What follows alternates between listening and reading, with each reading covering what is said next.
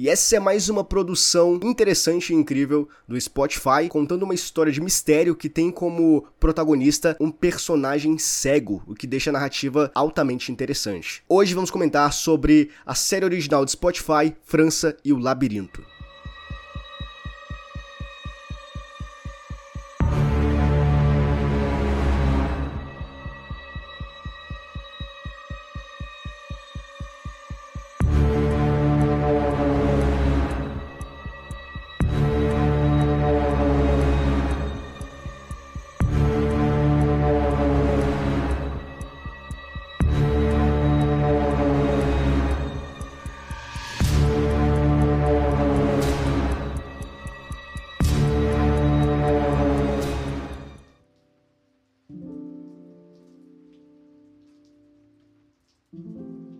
E sejam todos muito bem-vindos a mais um episódio que depois das duas do teu podcast gravado nas madrugadas e vamos falar sobre esta série original do Spotify que é bem interessante e mais do que interessante, ela é bastante imersiva. Eu comecei a ouvir recentemente esse, esse essa série e eu gostei. Basicamente estava ouvindo ela sempre que eu ia treinar, então eu meio que estava cansado de ouvir música e treinar sem ouvir absolutamente nada não dá. Então é, é complicado para mim. Porém, eu comecei a ouvir podcast. Né? Comecei a ouvir uns podcasts enquanto eu treinava, uma coisa que eu não fazia, e funcionou perfeitamente. Eu acho que é, atualmente funciona bem melhor ouvindo podcast do que ouvindo música, sabe? É, é até esquisito, mas está funcionando comigo. Então eu aproveitei, eu, eu conheci a série, eu aproveitei para ouvi-la enquanto eu, eu treinava. E foi uma junção perfeita ali. É, eu gostei pra caramba e basicamente eu, eu ouvi os 13 episódios dessa série uh, enquanto eu treinava. E olha só, a, a, série é bem interessante, ela tem como uh, o protagonista principal um cara chamado Nelson França, que é interpretado pelo Celton Mello. O Celton Mello é aquele cara que faz o Alto da Compadecida, eu acho que é o Chicó. Talvez, eu, eu não sei, cara, mas eu, eu tenho algumas ressalvas ali para falar acerca do, desse personagem, mas o Detetive França, eu comento isso mais pra frente, tá? Mas o Nelson França, ele é um detetive particular, né? Então, basicamente, é isso que a gente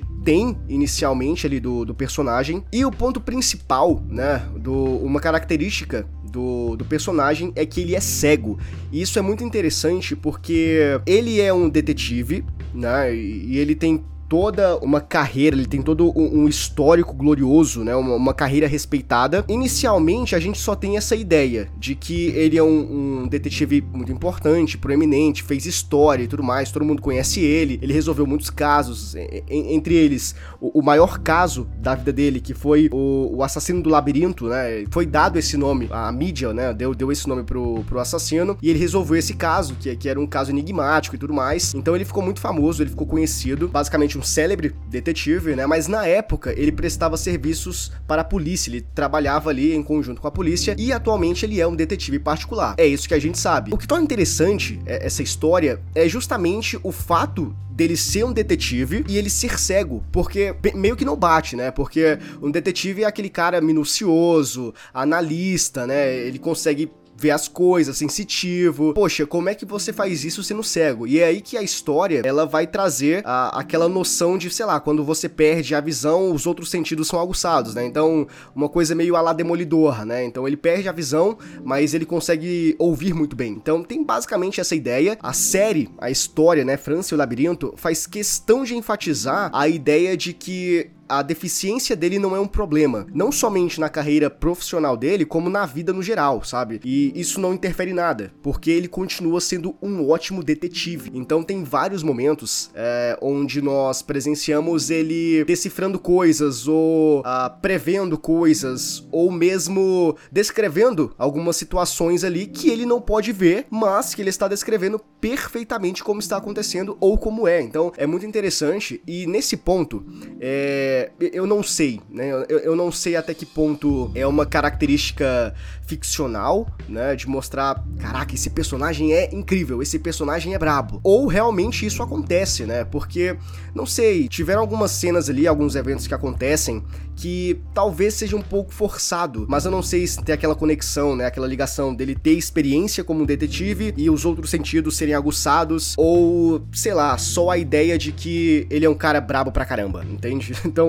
eu não sei exatamente até que ponto, sabe, é uma linha tênue, até onde isso é real e isso não é real e é só pra uh, enaltecer essas características de, de um personagem incrível, sabe? Mas enfim, é, tudo isso é interessante, tudo isso é muito legal e mostra que o personagem ele não tem limitações por conta da sua deficiência, sabe? E a gente descobre futuramente, porque inicialmente, como eu comentei, nós descobrimos somente isso, é isso que nós sabemos dele, ele é um detetive particular. Anteriormente, ele trabalhava na polícia, ele tem um passado célebre, né? Ele tem um histórico, né, altamente respeitado e tudo mais. Porém, agora ele é um detetive particular. E a gente descobre futuramente, vários episódios lá na frente, são três episódios, como eu comentei, que ele teve um AVC, eu acho, se eu, não, se eu não estou equivocado, foi isso que aconteceu com ele. Ele sofreu um, um AVC e a partir daí ele ficou cego. Então, nem sempre ele foi cego. Então é, é aí que eu falo que tem toda aquela experiência e ele tem um, uma carreira notória e tudo mais. Então, é, o lance do, do assassino do labirinto,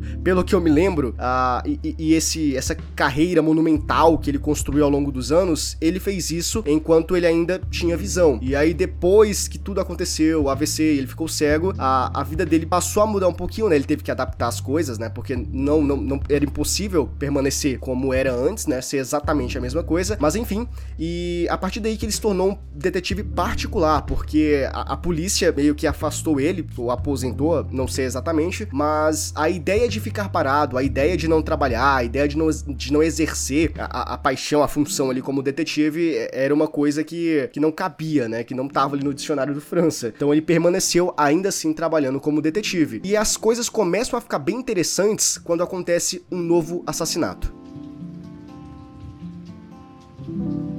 Porém, um ponto interessante acerca desse, desse novo crime que acontece aí é que não é um crime qualquer. É um crime que basicamente vai levar o França de volta às origens. Porque a gente tem vários episódios que vai contar o que aconteceu. Basicamente, o que nós temos ali é uma garota que disse que iria viajar para Grécia ou alguma coisa assim do tipo e iria passar umas férias longe. Porém, o corpo da garota é encontrado em um terreno baldio e a grande, o grande suspeito ali é o namorado ou ex-namorado da vítima. Então, basicamente, foi um crime com uma vítima perfeita. Um crime que aconteceu para culpar um personagem que tinha todos os motivos para matar a, a, a, mulher. Basicamente era essa a ideia, porque o que, o que acontece é que o França ele põe na cabeça dele que o namorado da, da vítima não é o culpado. Mas tudo convergia para ele ser o grande bode expiatório ali do crime. Mas o França acreditava, né, com todas as forças ali, veementemente, de que o namorado não era o assassino. Ele estava sendo usado como bode expiatório, né, como eu comentei, e não tinha sido ele, tinha sido outra pessoa. E é aí que entra a ideia do França de comentar que quem fez isso foi o próprio assassino do labirinto. Porém, vocês perguntam como que pode ter sido o assassino do labirinto se ele foi preso há vários anos atrás, enquanto França ainda tinha visão e, e, e ele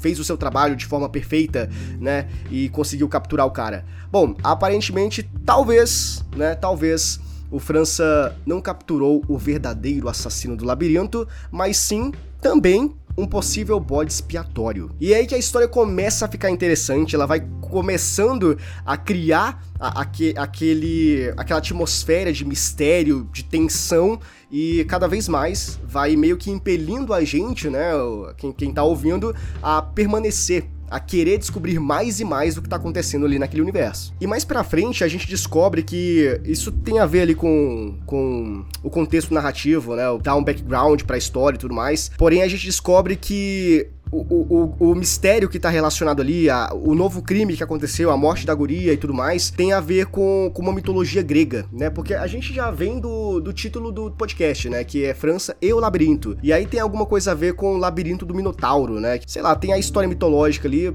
fiquei com preguiça de, de pesquisar para falar aqui para vocês, mas basicamente tem alguma coisa a ver com, com o Minotauro, que um deus prendeu ele lá dentro para ele não sair, e tem algumas oferendas, alguns sacrifícios. Basicamente, alguma coisa ligada com o sacrifício de cinco ou seis pessoas precisavam ser mortas ali na mitologia, e na vida real, esse novo crime que aconteceu, essa nova, esse novo assassinato, essa garota era a quinta, a quinta vítima, ou seja, faltava mais uma. Então foi a partir daí que o França ele começou a ligar os pontos e entender que possivelmente se tratava ainda do assassino do labirinto e que esse cara ainda estava à solta. Então, novamente, ele bate naquela tecla de que ele prendeu possivelmente o cara errado, mas é interessante porque nós temos todo um retrospecto do que foi o passado do cara e coloca em xeque toda essa carreira brilhante que ele teve, porque, poxa, ele pegou o cara errado. então, meio que ele não é tão detetive incrível assim e perspicaz. Brincadeira. Mas a questão é essa porque o França, ele começa a colocar em xeque toda a sua carreira, todas as suas habilidades investigativas e todas essas coisas do gênero, porque sim, ele pegou o cara errado. Então, quem tá preso não é quem deveria estar preso. Ele arruinou a vida de outra pessoa que não deveria estar lá. Aparentemente, pode ser que seja inocente, né? Pelo menos inocente do crime que foi acusado. E aí a história, ela vai entrar em um ponto bem específico ali, que é a respeito das paranoias do França. E isso vai levar ele a, a cometer uma, uma série de, de eventos ali catastróficos e prejudiciais para ele mesmo. E é, é legal porque meio que o roteiro faz com que nós duvidemos do que tá acontecendo ali. Porque até então, a gente tinha o França como um referencial de um grande detetive, de um cara prestigiado e, e tudo mais. Porém, a gente começa a, a questionar e a duvidar da sanidade mental dele. porque ele realmente muda um pouco, ele fica um pouco mais ansioso na maioria das vezes, e mais agitado, mais enérgico ali, e ele quer descobrir, ele começa a desconfiar das pessoas próximas a ele. Ele tem um amigo de longa data dentro da polícia ah, agora eu esqueci o nome do cara. Noronha, eu acho. Que é um, um, baita amigo dele, tá sempre apoiando ali nas causas. Porém, ele começa a desconfiar desse amigo. Desconfiar que esse cara, o Noronha, ele é um infiltrado dentro da polícia, passando informações para o assassino do labirinto. Então a gente entra nessa, nessa onda de ideias malucas e mirabolantes do França e, poxa, a gente questiona, né? Caraca, eu, eu acho que ele tá maluco. Eu acho que nada disso faz sentido. Então chega um certo ponto a duvidar de, de se realmente ele prendeu o cara errado ou se realmente tem alguma coisa a ver com esse assassino do labirinto. Talvez não tenha nada a ver, talvez o cara realmente tenha sido pego ou o cara já morreu e o França tá só louco maluco. Tá maluco porque ele queria reviver os tempos áureos dele como um grande detetive e ele não tem essa possibilidade agora porque o tempo passou e tudo mais. Mas enfim, a, a gente começa a questionar isso, porém é só uma jogada ali do roteiro para, obviamente, pensarmos isso, termos essa desconfiança, mas na verdade tudo era real. Ele não estava maluco, as coisas que ele pensava realmente estavam acontecendo, eram reais. Ah, e antes de qualquer coisa aqui, é, eu não vou entregar nenhum spoiler, tá? Tão significativo, por exemplo, quem é o assassino do labirinto, né? Porque eu já, eu meio que já dei um spoiler dizendo que o cara que foi preso, né, que foi incriminado, ele não é o assassino, mas eu não vou comentar quem de fato é o assassino do labirinto, tá? Mas é, é, essa ideia do desse lapso mental dele aí, de talvez ser um, uma, tudo uma grande mentira, não é, né? É real, tudo tá acontecendo, mas eu não vou dizer para vocês aqui, né? Não vou uh, revelar quem é o assassino do labirinto, quem é esse personagem, até porque é bem interessante. É, isso acontece no meio de uma grande reviravolta ali na história para descobrirmos quem é, mas eu não vou falar mais, porque senão daqui a pouco eu acabo falando sem querer. mas é bem interessante, tá? Então eu não vou comentar esse spoiler tão expressivo aqui para vocês. Mas é a partir disso que o, o, França ele começa a entrar em uma espiral de, de, de investigações e de descobertas inesperadas que torna a, a, a energia de tudo que tá acontecendo ali mais caótica e tudo vai ficando mais bizarro e mais assustador, porque é incrível como o podcast ele consegue transmitir emoções ali pra gente. Os personagens, eles conseguem passar né? Isso muito bem. Eles denotam essas, é, esses sentimentos. E alguns momentos ali do, do, do, podcast são bem bizarros. São bem horripilantes mesmo. assustadores. De, por exemplo, ter cena que tá o personagem gritando né, gemendo, se contorcendo de dor, a música de fundo vai abaixando e a gente só escuta os gritos, sabe? É, é uma coisa bem bizarra mesmo, bem estilo terror, e é interessante como conseguiu transmitir perfeitamente esse sentimento de agonia pra gente, né? Então é, é bem legal, e isso tudo é fruto das investigações que o França começa a fazer, depois de ele ligar todos esses pontos e perceber que o assassino do labirinto ainda está solto. E sobretudo, o que torna toda essa experiência ainda mais interessante e imersiva é o uso da tecnologia binaural, ou seja, tecnologia 3D, o áudio 3D. Eu não sei se, se vocês já ouviram esse, esse estilo de, de, áudio, né? Que meio que o som ele tá passando pelos dois fones. Ele passa tanto no fone da direita quanto na esquerda. Você escuta os dois ao mesmo tempo, mas também cada um transmitindo um som diferente em ambos os, os lados do fone. Então é bem interessante isso, cara. É, é uma proposta bem legal e faz com que toda a experiência ela se torne mais imersiva, porque os eventos se tornam mais imersivos. É como se nós estivéssemos lá dentro, porque tem cenas onde, por exemplo, porque do lado direito nós estamos ouvindo, sei lá, a, a voz do França, e do lado esquerdo nós estamos ouvindo os passos dele, entende? É basicamente isso. Então é uma experiência bem interessante. E claro, é, funciona com fone. Então esse podcast ele foi pensado, ele foi trabalhado, né, foi criado para ser ouvido com fones de ouvido, né? Então, é claro, dá para você ouvir assim com o celular pelo alto-falante do, do, celular ou do computador, enfim, mas a experiência de fato, para o que ele foi feito, ele só vai ter uma funcionalidade perfeita se for com fones de ouvido. Então isso é bem interessante, é bem legal e mais uma vez reiterando, torna toda a experiência bem mais imersiva e agradável.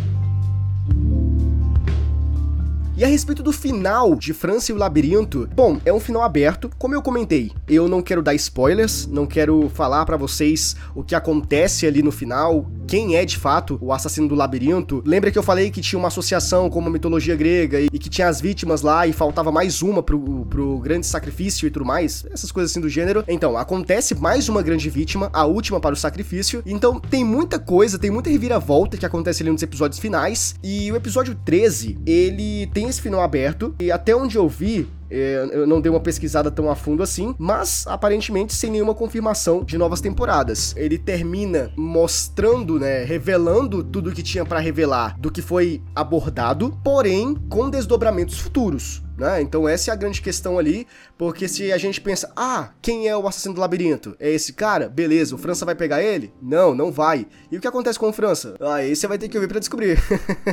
Mas, é, enfim, o, o final aberto de França e o Labirinto, ele é um final que, bom, de fato é um gancho para uma nova temporada, para abordar uma questão diferente do que foi apresentado aqui, mas Bom, porque aqui foi mais a questão do, da gente conhecer os personagens, da gente entender as suas ambições, descobrir o vilão e, possivelmente, em futuras temporadas, ter esse embate diretamente com o grande vilão, né? Já sabendo quem é, quais são os seus objetivos e tendo a grande vingança do protagonista, né? Ah, essa questão de, de correr atrás e de de derrotá-lo, de vencê-lo por toda uma questão do passado, sabe? Então seria basicamente isso. O que, que eu posso dizer a respeito de toda a experiência, né?